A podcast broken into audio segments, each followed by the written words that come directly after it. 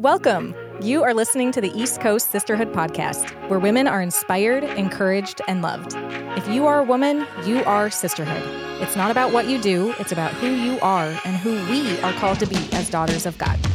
All right. Well, welcome to the Sisterhood Podcast. I'm your host, Jeannie Terry, and I have a sister in Christ with me today. Her name is Johanna, and she has an amazing story about adoption that she's going to share with us. And Johanna, welcome to the Sisterhood Podcast for the very Thank first you. time. Yes. Thanks for being here. Can Absolutely. you can you introduce yourself real quick? Yeah, sure. My name is Johanna. Um, my family and I moved to Florida a little over nine months ago. We came here from Colorado Springs, where we had lived for 15 years before that. So we're getting used to um, Florida, especially these first couple days of Florida fall have been like glorious. We are so into it. I thought, wow, I never thought 80 degrees in fall could feel so magical, but we're loving it. Um, I work from home part time for a really um, wonderful book publishing company. I've been doing that. It'll be 15 years in November. I love my job. I love what I do. Um, I'm married to my husband, Tim, who is amazing, faithful, loving, handyman. Um, so many great things I could say about Tim. We could spend the whole podcast talking about all of his qualities, but that's not what we're here for today. That'll that'll be the next podcast. That'll be the next one. Um, I have three children. Um, I have two girls and a boy. And as you mentioned, we're talking about adoption today. And my son, we brought home from adoption just about nine months ago. Um, I like to bake. I like to pretend that I'm like a real baker. I have a sign in my kitchen that says patisserie, but really it's just a hobby. And I think that even though I love what I do with working with publishing, if I could quit my job and go to a culinary school overseas in France, I would do it in a heartbeat so that I could learn how to bake like beautiful, amazing things. What is the one thing that you like to bake the most right now? Do you have a favorite?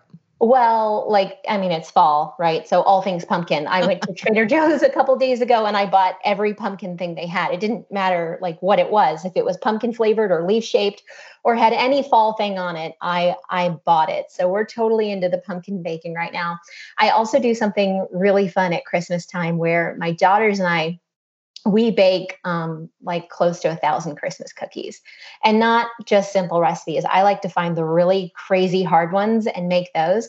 And then we mail them to people all over the country. We put them out uh, on our doorstep for the UPS and FedEx people who are undoubtedly hustling for us, not just at Christmas, but let's Right. it, all year long. Like everything comes online.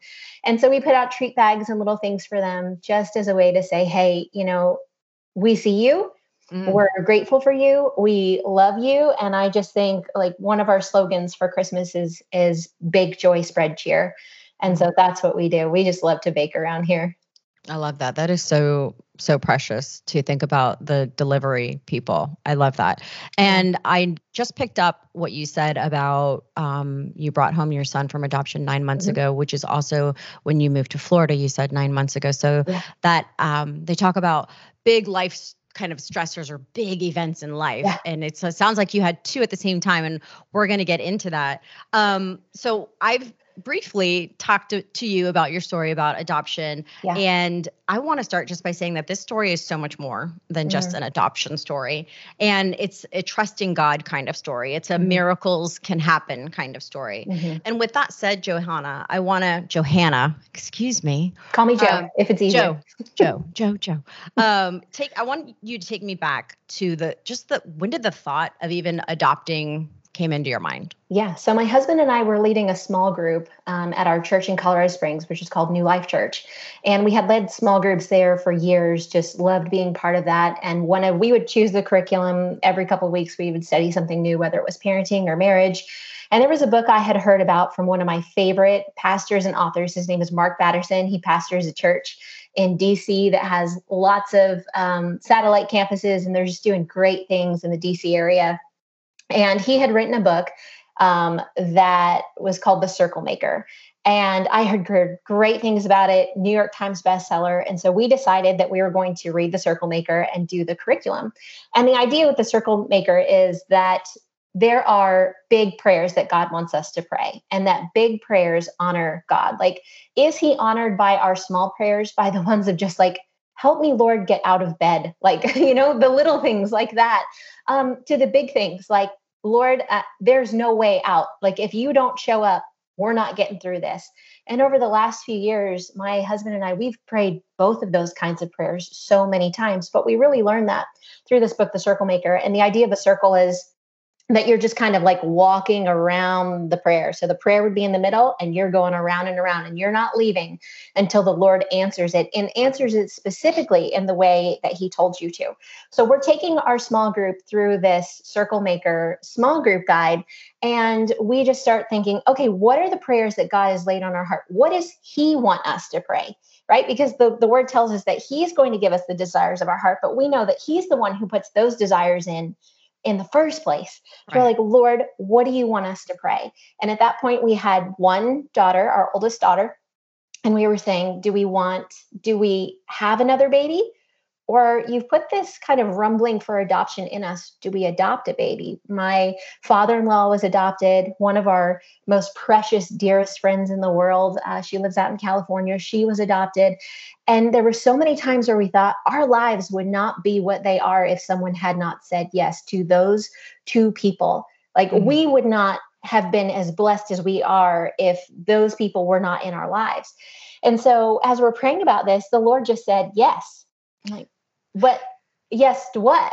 he was like, yes to both. So we started pursuing having another child biologically and also went down the path of adoption.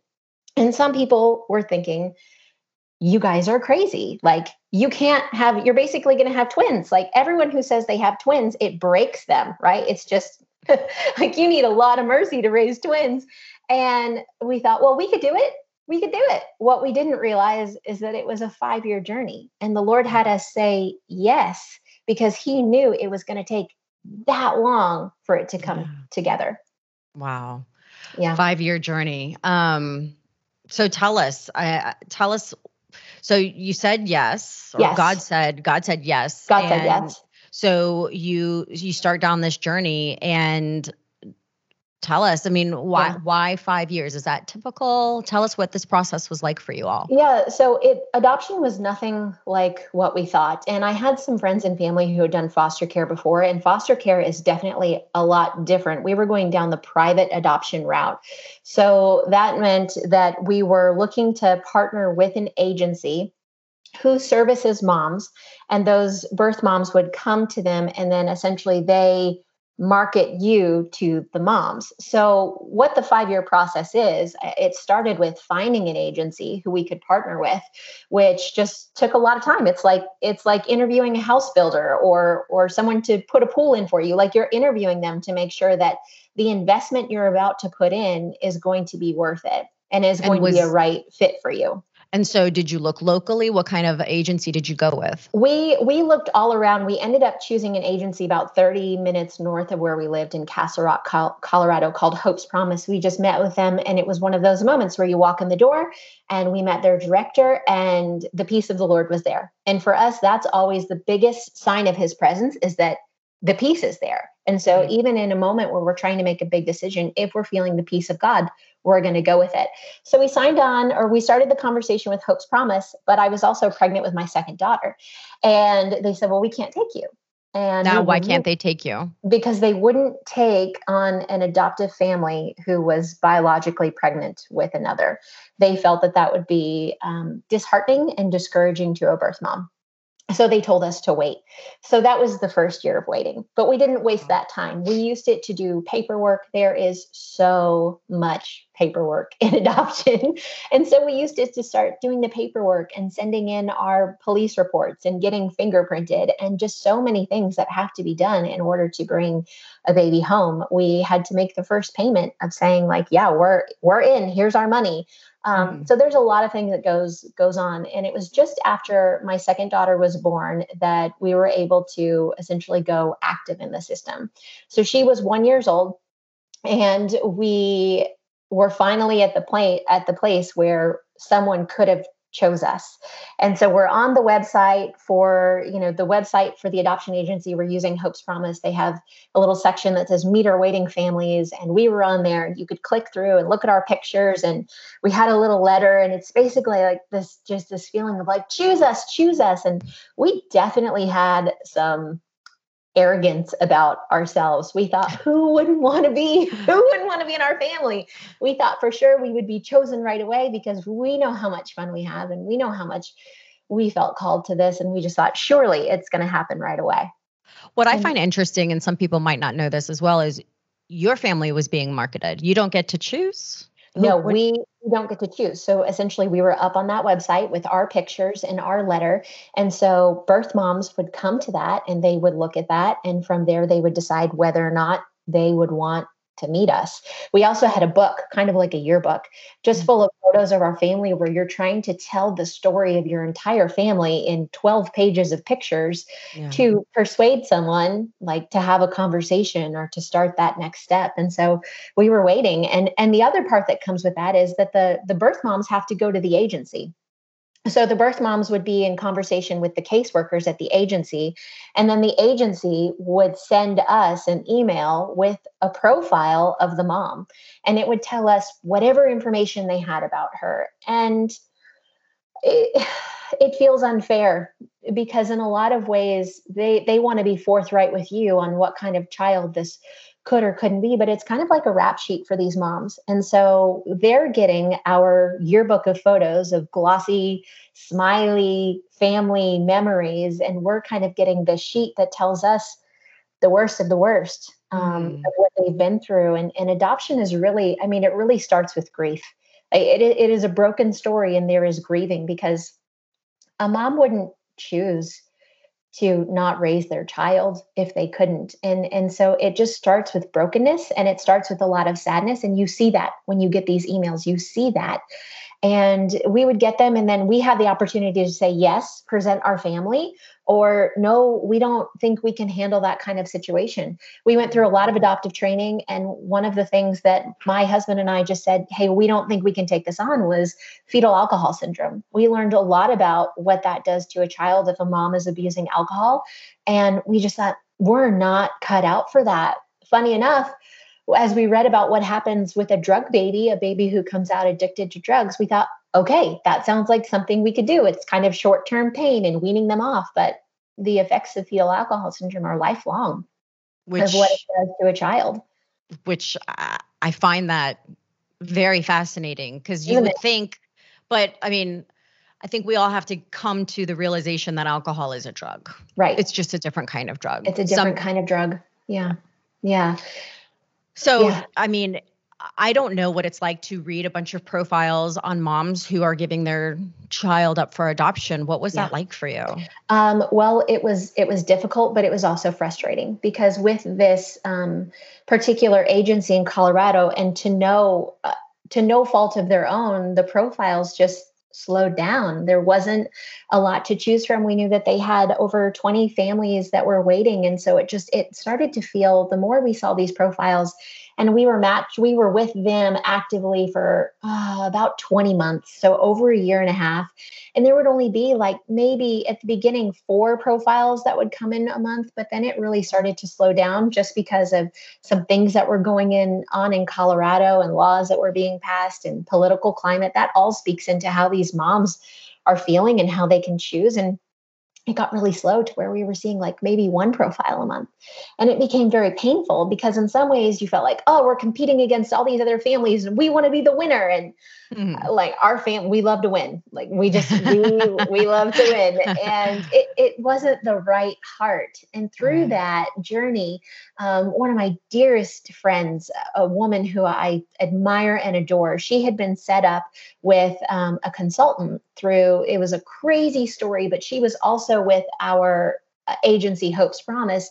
And they saw an Insta story for an adoption consultant who was looking for a specific type of family. And her family, even though they weren't pursuing a domestic adoption, they were going international. They were a great match for this. And so they took a leap of faith and signed on with this consultant agent. And as they're telling us about this, I just thought something was burning in my heart. And I thought, I think this is for us too. Um, so I talked to my husband about it. I talked to Tim and I just thought, what do you think? And at first he was like, no, no, because we had already invested a lot of money into our agency in Colorado. And to go on with this adoption consultant agency, we would essentially be financially starting over. Like we would mm. just have to financially start from the beginning. And it was double the cost of what our first agency would be. And so he was really hesitant. I just left it in his court and just, I felt this burning in my chest for it but I mm. know it wasn't a decision I could make without him. It had to be something we were doing together. So fast forward a few months, and he flew to, to Dallas, Texas, where his family was to surprise his mom one year for Mother's Day. Um, but he was feeling kind of bad about leaving me on Mother's Day because we had two kids. And he and I encouraged him to go. I said, "Listen, we've lived away from family for a long time. How Uh, when was the last time you spent Mother's Day with your mom? He found a super cheap ticket. So he went down, but he said, I want to be home on Mother's Day at some point. So he got home from the airport. We took our kids out for dessert because that's what we do. We eat dessert first, always. And so I think that night we just skipped dinner and we went right for a strawberry shortcake.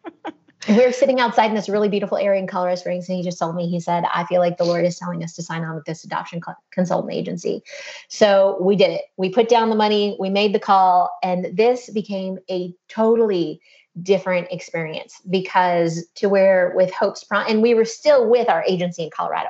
So now we're working with both at the same time.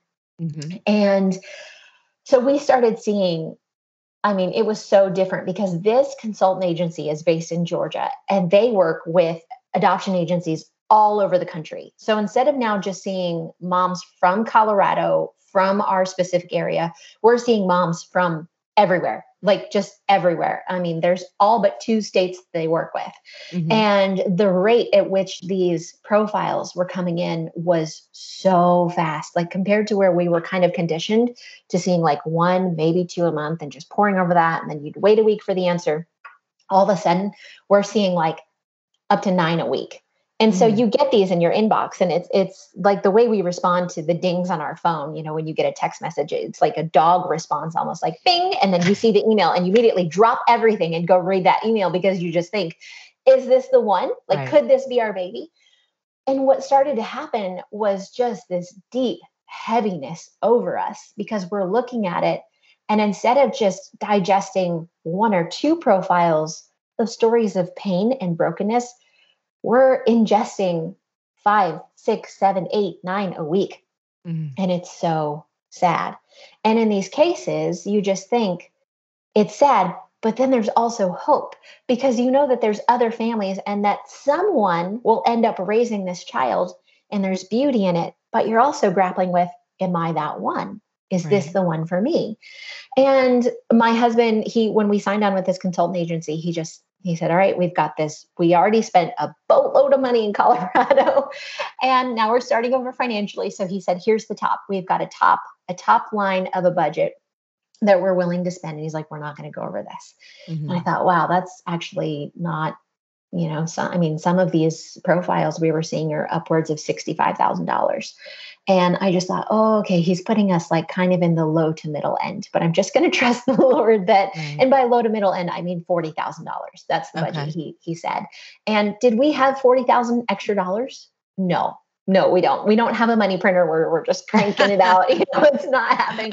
I should also mention, as you said earlier, like this is not just like one life change, change story, but in the middle of that, my husband also quit his job the Lord oh.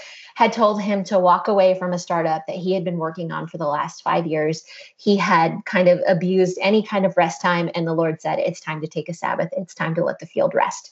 And the way God provided for us in the time where he took that step of faith to quit his job, but then we also sign up for for something that's going to potentially cost us $40,000 that's where I really came back to the psalm that says the Lord owns a cattle on a thousand hills and I thought, Lord, we just need one. Like you, you own everything. There's right. and what really the Lord solidified to us in that season is there is no lack in the kingdom. Like if He is for it, then He will figure out the resources to have it. I was reading about that just this morning in my Bible of just like how Paul had everything he needed, right? And that is was true of God two thousand years ago, and it's true of God today. Like if He is in it, He's going to give us what we need and so I had this budget, we're seeing these profiles. And after about eight weeks of this, we just bottomed out. I mean, part of saying yes is not just taking on the story and processing it but then it's also handwriting a letter to the mom and saying why you think you would be a good match and trying to pull out something mm. specific mm. from her story that we could relate to to see is this a spark it's kind of like speed dating i guess i've never done speed dating but just this idea of like is there a spark between us and will right. if i say this will she feel a connection and right. and uploading these handwritten letters into where um, in colorado we would wait like a week or two to hear we would hear within two days and so it was like, okay, well, there's a no for this one. Let's move on to the next one. It's no for this one. Let's move on to the next one. Well, after weeks of this, we were just exhausted. We were mentally and emotionally exhausted because we knew God had called us to this. We're coming up on three three years well really like almost four at this point from when the lord first told us like to do this mm-hmm. and our hearts were tired our hearts were so tired and we couldn't carry the weight of it. And it just you know now i in in hindsight everything makes sense right? Because jesus tells us you're not meant to carry those burdens. You yeah. give me the burden and i'm instead going to give you my yoke. Let me teach you for my burden is easy my yoke is light. But we weren't taking that on fully in that sense. We knew that this was going to have to be the lord but we also were trying to carry some of that alone. And i there were mm. days where i would just cry Lord, you called us to this. Why is this not happening? We mm-hmm. cannot figure it out and we can't we can't arm wrestle. You can't talk someone into it.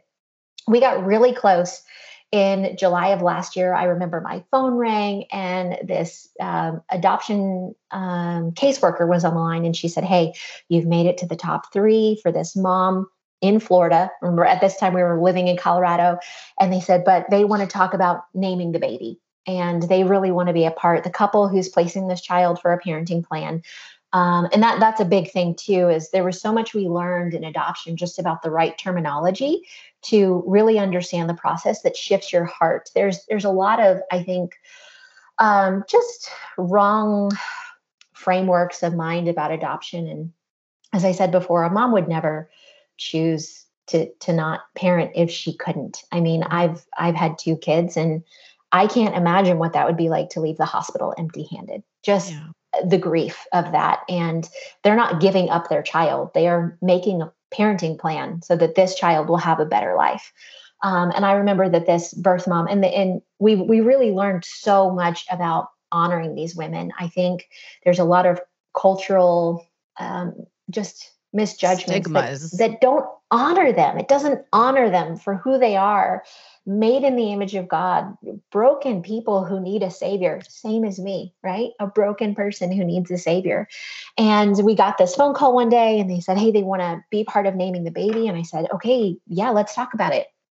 And this couple um, but they haven't us, chosen you yet. They haven't chosen us. No, okay. they were going to pick their family based on if the family was willing to go with their names. And for us, names have been so significant. The Lord has used that in so many ways, even from the street we live on. He can, when we bought this house in Florida, he literally confirmed that we were supposed to buy this. Through, you don't have to tell us the street name. That no, I won't. But like through a, a, story in Leviticus of all names, and I'm like, God is in the details for names yeah. with us. And so um, they gave us our names, their names, and I thought, no, we can't name we we can't name our we can't name our child that. And not that it was a bad name, but it didn't have any depth of meaning. And we knew that the Lord was going to speak to us for that. And so that was hard because for the first time we were so close and then we weren't. and then, yeah. And then a couple weeks later, I was in my office at work and an email came through and I read it and I couldn't I couldn't get through the profile. I couldn't get through it because my heart was breaking. And I got home from work. My husband was outside with our kids. They were running their power wheels up and down the street and I just asked him I said, "Did you see the profile that came in?" And he said, No, but how much was it? was his first question. And I said, Well, it's $41,500. And he said, okay because obviously that's over the budget he had given us. I mean again we don't have this kind of money to begin with. It's like playing monopoly or something. And so play money. Yeah play money right? Like we'll just we'll pass go and get another $200 um, and so he he was just i don't know there was something stirring in my heart but i hit a real low that weekend we had a couple of days to respond and just emotionally i was feeling so sad and when i look back i can see that the enemy was just trying to distract me because i wasn't feeling sad about the profile. I mean, it moved me. Like my spirit moved when I read this um, story about this young lady. And I was so compelled that we needed to say yes. I mean, no matter what, this thing could have been a million dollars. And I was just compelled that we were going to say yes in this moment. But the enemy started to distract me. And I started to go into a real low moment where I was feeling sad for myself over silly things like, we it was our anniversary weekend and our babysitter canceled and then we weren't going to get to go on a date and then i started to feel just gross about me and sad about like oh i don't take enough time to exercise and why can't mm. why do i mm. not lose weight as quickly as i gain it and all of these just mm. things and i remember laying on the couch that weekend just bawling my eyes out emotional low had nothing to do with adoption and then i kind of woke up on sunday and thought oh my goodness i need to write a letter and the letter had kind of been stirring in my heart i like I said, I work in publishing, and so writing and books are my thing. And the letter flowed so easily. And then three days later, my cell phone rang and it said St. Petersburg, Florida. And in that moment, I called for Tim and I was like, come on. You know, he was in his office and our kids were outside playing. And we answered the phone. I put it on speakerphone. And it was that first time where the caseworker comes on and she introduces herself and she says, um, You've been chosen. Mm. And I just thought, those mm. words, mm. like those words after so many years of waiting. And then those words, and you're feeling all the things. My palms are sweating, my whole body is sweating. And then they say, We have your mom right here on speakerphone. You know, we wow. want to introduce you. And just that moment where I kind of felt the sense of the Lord that this was going to be it because of the way my spirit responded. But then to get the news and to just hear that and all of these feelings and all of these just gratitude and talking to her and nervousness and, and bumbling over words and um, you know the the hairiness of trying to talk to someone on speakerphone and not even hearing it well and just trying to focus. And it was such joy. And it was such celebration for all that waiting. Mm. And so she tells us, you know, I'm going to have a baby. And at that point, she didn't know the gender. She was finding out the gender the next week. And so we found out that he, it was a boy and she was due in December. So this was August of 2019 that we got the call. We met her for the first time in September of 2019. And then our son was born in December of 2019. So all that waiting and then boom, just like done. Here's your kid. I love you know? that you also didn't know the gender. We didn't. No, and it didn't matter. Um, to us, I mean, the more restrictions you put around an adoption profile of what kind of baby you will or will not take, uh, the less likelihood is that you will be matched. Because if you're going to be really choosy, then it's going to take a little bit longer. And we tried to be really open, not not only because we wanted to be matched, but also because we knew like the Lord had called us to this. He had not said anything specifically to us about what kind of baby, not what race, not what gender, not what um, differently abled things there might be about them, just a baby. And so we cast our net wide and we said yes. And we were thrilled to have a boy. I mean, most of us, one daughter was teen boy, one daughter was teen girl. It was fine. but now none of us would change change it. You know, the Lord knew what we needed. He knew, as He uh, always well, does.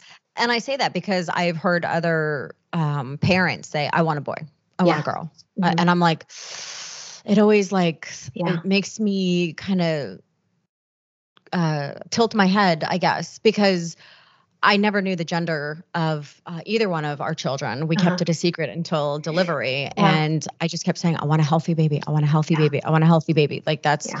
so I'm so, uh, I'm encouraged by what you said that you did. It didn't matter. About It didn't, it, it didn't, it didn't matter because the Lord always knows best, right? He knows yeah. what we need. He knows what we need. And if I follow myself, I'm going to get into a whole heap of trouble. Yeah. yeah. Yeah. So he was born in December. Did you take him home right away? Tell us about that. Yeah. So we basically from the time we met her in September until December, that was that that's a whole nother track of our story because at this point my husband got hired for a new job and while he was hired for a remote position, that job was located in Florida. And so we thought, okay, that's strange um, because our son is being born in Florida. And now he's been hired for a job in Florida, which the Lord kind of led us on breadcrumbs to that too through some mentors at church that we had breakfast with who happened to be on the board who helped us know that a job that he thought he was applying for in Colorado Springs was actually in Florida. And so he was hired on that. And when he was, we just thought, this is not, we don't stop here it's not just he's going to provide the job and now we're done and great, he has a new job. We knew the Lord said, keep going. And so a couple weeks later, after we met our birth mom, um, my husband and I were talking, and I just said, I think, you know, we both agreed that we thought the Lord was telling us to move to Florida.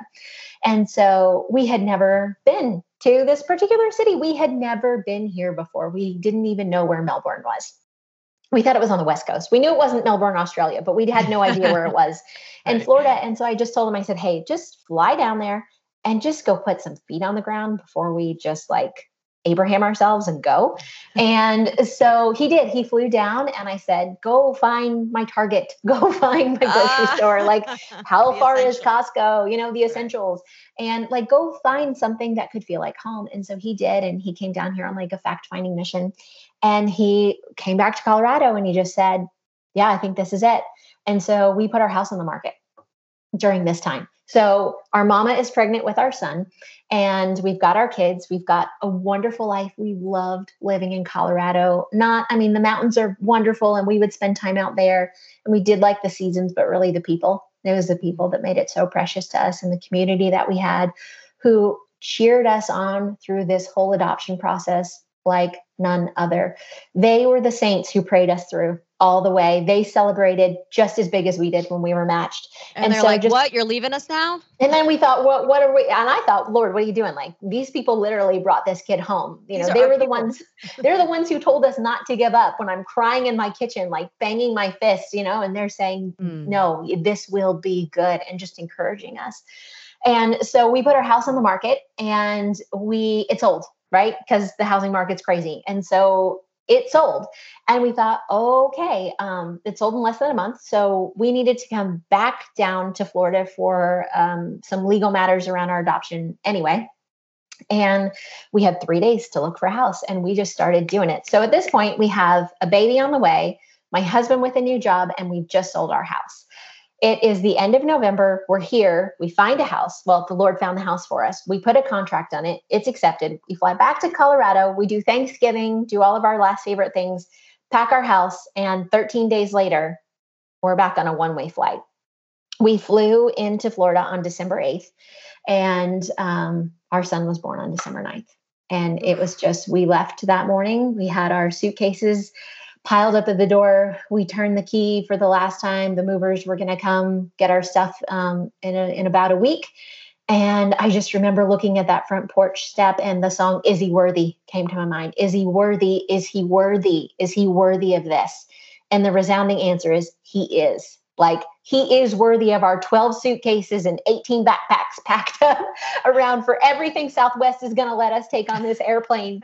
And He is worthy. And so we just did it. We left. And the next day, not 20 hours later, I'm holding my son in my mm. arms. And it's like, Lord, only you, only you, because no one can do that in their own physical strength.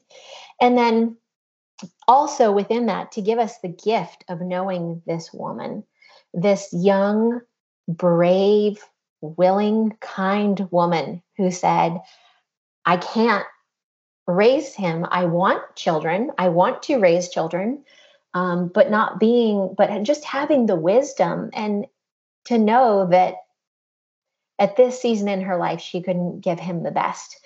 And we fell in love with her just as the way we fell in love with our son. She is so precious to me. And we did our best to love her well because there were things about her story that um, aren't perfect, but there are things about my story that aren't perfect. Right. And really, we have so much more in common than we do in differences. And so when we were matched with her, I just thought, I want to love her so well. She had been kind of um, in lots of different housing situations over the last year. And so, one of the things the adoption agency does is they help get her in stable housing through the rest of her pregnancy and through the delivery, just so she can be comfortable and safe. And so she had never um, had an apartment on her own before. And so we just start, what do you need? Well, I don't have a, I don't have a bed. Okay, we're going to get you a bed. What else do you need? Well, I could use some blackout curtains and a lamp. And so I just put mm. together an Amazon wish list and I told my friends and family, I was like, let's roll out the red carpet for her. And you know, some of the adoption caseworkers who we knew, they were like, just just be careful, like you don't want to overdo it. And I, and I don't bless her too much. Right, right. And I listened to that and I thought, okay, well, yeah, maybe they're right. Maybe we should pull back. And then the Lord just reminded me, He was like, I roll out the red carpet for you every time because you're not a slave, you're a son, and the son is an heir. And I just thought, why wouldn't we do that to her too? Like, I can't I can't repay her for what she's given me, not only a son, not only a baby um, that I didn't have to birth because I really hated being pregnant. I would have done it again, but it, it's just not my favorite thing. And I thought, not only has she given me this baby, but she's also grown my heart in ways that I can't I can't imagine. Where else would I meet someone like her in in my bubble that I live in, in what the Lord has placed me in? And she grew my heart in so many ways in humility and in compassion and in gratitude. And what she's given us, we can never repay her for. Never. And it feels a lot like that with the Lord, right? Like what he's given us, we can never repay. So what's our response? Love. Yeah. And a lot of love and and she's been in a situation where she's not always known that she's loved and so i tell her all the time every time and we have an open adoption with her so when i put my son to bed at night we pray for her he's going to mm. know her name um, and he will only hear stories about my ability to honor her because I never want him to think that we think less of her because we don't, or that we think we're more important than her because we're not. Like she is a child of the lord. She is a mother. She's a mother in a different sense but she's a mother and she deserves all the honor we can give her. And it just there were so many things about this adoption journey that grew us in humility in gratitude in perseverance um, in god's provision and just just realizing so much more about ourselves and not just gaining a son but gaining a birth mom you know and and just thinking and what the lord really used on my heart in that time was luke 15 the story about the one the one lost sheep the one lost coin the one lost son. In all those stories it's about the one. Mm-hmm. like jesus is so wanting us to catch that it's about the one. And i read something in a book. There was a book that came out at the same time called something needs to change by david platt. It's a beautiful travelogue about his time in some mountain areas where people don't know the Lord. And he says, he talks about Luke 15, and he says, the collective meaning of all these stories then is clear the one lost sheep, the one lost coin, the one lost son is that God is passionate about finding the one, which is remarkable when you think about it. God doesn't just love the crowds, he loves the one. And I was mm-hmm. thinking about this and I thought, our one is not just our son right? Mm-hmm. R1 is her. And when you, their adoption is often described as a triad. You have the mom, you have the baby, and then you have the adoptive family. And in each, it's, it's the one, there's one in each. And to us, she's our one. And we're going to love her until we can't love her anymore. Like we're going to love her into the kingdom. We're going to love her all the way through um, because the Lord used her to teach us so much about prayer and faith and love, and that He really does love the one. What a fascinating journey. I love the you talk about humility and how she's opened your heart and how mm. you would have never probably met her in your bubble. And I feel like that's such a, a great faith perspective in which to look at your story because some people could look at adoption like, I did you a favor. Mm. Yeah you know but what you're saying is quite the opposite was yeah. you gave me more than i can ever repay you for. So i'm i'm going to pay the extra over the budget limit. I'm right. going to find you a bed. I'm going to find you a lamp. I'm going to do an amazon uh, wish list account and send it all to my friends and just bless the crap out of her right? Yeah. Yeah. Yeah exactly. Exactly. And what what I gained, I would never trade back. All those times where I shook my fist at the Lord and we cried and we were frustrated and we were saying, We know you called us to it. Why are you not showing up? Like, because it was a lesson that we needed to learn over years. Mm. And I don't I was texting with a friend who's also on an adoption journey right now, and she said, No one ever told me how dark adoption would be. No one ever told me how dark this journey would be. And it's true. Adoption is so beautiful. And the day we finalized with our son was such a celebration of so much joy to get. In fact, just yesterday, our paperwork came in the mail, the final copy signed by the judge in ink saying he is forever and ever yours. And so there are mm. all these moments that just come and and you you realize the beauty of it but the beauty is at the end and it's seeing the full story. There's a lot of dark days in adoption. There's a lot of questioning the Lord, and there's a lot of saying, I'm just going to do the last thing you told me to do because I'm not seeing you in this. And mm-hmm. it's hard and it's dark. And there are a lot of people who we don't who will tell like yeah the lord part of our story is he called us to adopt this precious precious baby boy. And they said oh that sounds so great. I'd love to adopt one day. And my response is always don't. Like don't don't just do it because it makes your heart feel good because it makes you feel good. I said if the lord has not called you to it you don't want to walk that road because it needs so much of him. But just as the lord called us to adoption he may be calling someone else to something else to missions yeah. to starting a church to being an entrepreneur to just faithfully doing their job every day. And the thing is whatever god calls us to he is going to equip us to right? He's going to equip us to do it. And what i learned is we're not doing anything if jesus hasn't called us to it because in my flesh there's no way we could have survived the roller coaster we were on for 5 years it's not humanly possible but it is supernaturally possible. Yeah, I think you definitely. This is definitely a story of uh, perseverance because yeah. you had you had so graciously shared with us your very low point in your life, and thank you for for doing that and being so authentic. Um, One of many. There were many. but this is this is a story about perseverance and character building uh, yeah. with humility and um, staying in your lane and listening to the will of God about what you're what you can accept and what you think you can take on and right. and going after the one um, not only in your son but also in his birth mom and um and how you just talk about what you gained is is far more than you could ever repay her mm. and uh and uh you have a we talk about miracles and you mm. talk about a sign that you have in front of your house can you tell us about what that sign yes. says yeah so when you walk in the front foyer of our house there is a massive sign that said there will be miracles because if i were to if i were to go back and tell you every detail that happened over the last five years of our life from the time that we said yes to the lord on this journey to now sitting in florida in a totally new place with with an extra kid and all the things that he's done it's nothing short of miracles. Like the way that things lined up can only be the lord. Like we're just not that lucky. We're not.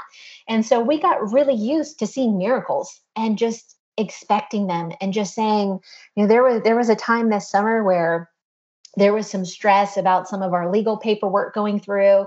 And it was one of those moments again where i said all right lord you have to show up. Like we're fighting with our spiritual weapons, and that's yeah. it because you've not called us to fight this one with our worldly weapons. So we're going to do it. But if you don't show up, there's no way out. Yeah. And what did he do? He showed up just as he always faithfully does. And so we've gotten really used to miracles. And I have that sign there will be miracles because there have been miracles to get us here so far. Mm-hmm. And what it tells me is he will keep doing them. He will keep doing them as long as we stay submitted to what he's asking us to do. Absolutely. And I just, I love your faith journey because it talks about um, being obedient mm. and stepping out. I, I was just having a conversation with someone this morning is when truth is revealed to us through God's word, we have to respond. Yeah. And I think the biggest thing that you did to start this journey and to see those miracles happen was respond. Yes, and that's was, all you did was eh, eh, respond. And there were some other moments of response. I mean, another crit. this is kind this is going to sound crazy people are going to listen and think wow those people are nuts but there was a point in july of last year before we were matched with our our lovely birth mom where someone, one of my coworkers, sent me a link about a baby who had been left at a fire station. So fire stations have, you know, this rule that if you feel unable to care for a child, you can drop your baby off, no questions asked.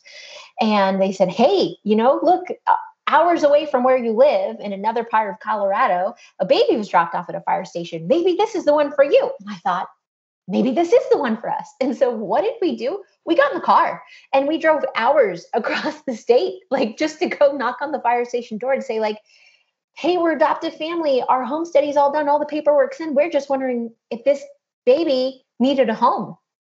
And they're like, okay, um, because it's not how it happens, right? And yeah, in hindsight, was that ambitious? Was it a little crazy? It was a little hair crazy to like load ourselves up in the car and drive a couple of hours to say, like, does this kid need a home? But at that point, we knew that this was for us. And and what it was also a little embarrassing because the, they were they got real protective real fast and they're like we're not going to tell you anything because obviously like here's this couple who just shows up saying like hey we'll take the baby you know? Right right. Um but what happened through that is it really put some shoes on my feet for this journey and it just said you know what? This is going to take a little bit of crazy. It just might take a little bit of crazy. And it showed me okay we're willing. We're willing to do a little crazy. Nice. Yeah. That's that's that thank you so much for sharing that that that journey of miracle after miracle after miracle. So you just finished saying that you have the paperwork. It's stamped. He's yours. He's ours. Going for dessert? What are you doing? We, how you celebrating? We eat that dessert all the time. Um, you know it was what was interesting is our finalization moment and that we did it over zoom because corona. Um, so we did it in our in our dining room.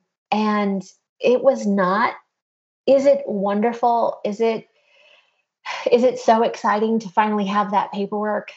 Yeah yes it definitely is. But that zoom call of finalizing our adoption was not the highest point in the journey. It was not the mountaintop because we knew that if there was a, a hiccup or a delay that would happen that would slow it down, it wasn't going to change what God had already said would be true. Mm-hmm. We knew that we could, and I, I remember feeling at one point, if I have to, you know, run, metaphorically speaking, another five miles on this journey, we could do it because we know how the story has ended the Lord promised us a son. He showed us through scripture so many times. He promised us a son. And so we don't have to look back and wonder if this is going to finalize because he said it. And so we believe it. Right. So having that moment of finalization was wonderful. And we celebrated that day and getting the paperwork in the mail yesterday was was wonderful, but is not the highest point of the journey. Um, the highest mountaintops of the journey were the time where it was just us and Jesus, and we had nothing else. Those were the highest points. That's good. So good. Well, thank you so much for sharing your story. And yes, I feel like you're going to have so many more high points in this journey that this is you're still in the middle. You're somewhere. You're not definitely not at the end of your story. And yeah, we're definitely just we're on the next we're on the next volume in the series of chapter 1, right? Because yeah. now we get the joy of raising him yeah. and seeing why the Lord placed him in our family and seeing what promises God has for his life of why he decided that he needed to be in our family. And we get to continue to love his birth mom and watch her grow. You know she's she's young younger. She's not mm-hmm. i mean she's not 15 but you know she's younger and watch her grow and see what the lord is going to do with her life and how he's going to bless her. And we get a front row seat to that because we said yes. So it's said good. yes said yes yeah. to the one. Said yes to the one. Well, thank you so much for sharing your story. Yeah, I really appreciate welcome. it. I, have been blessed by it. I know others will be too. Okay. Thank Thanks, you. Joe. Yeah. Thank you for listening to the East Coast Sisterhood podcast. You can find more information about sisterhood at eccc.us slash sisterhood. You can also find us on Instagram and Facebook. Just search East Coast Sisterhood.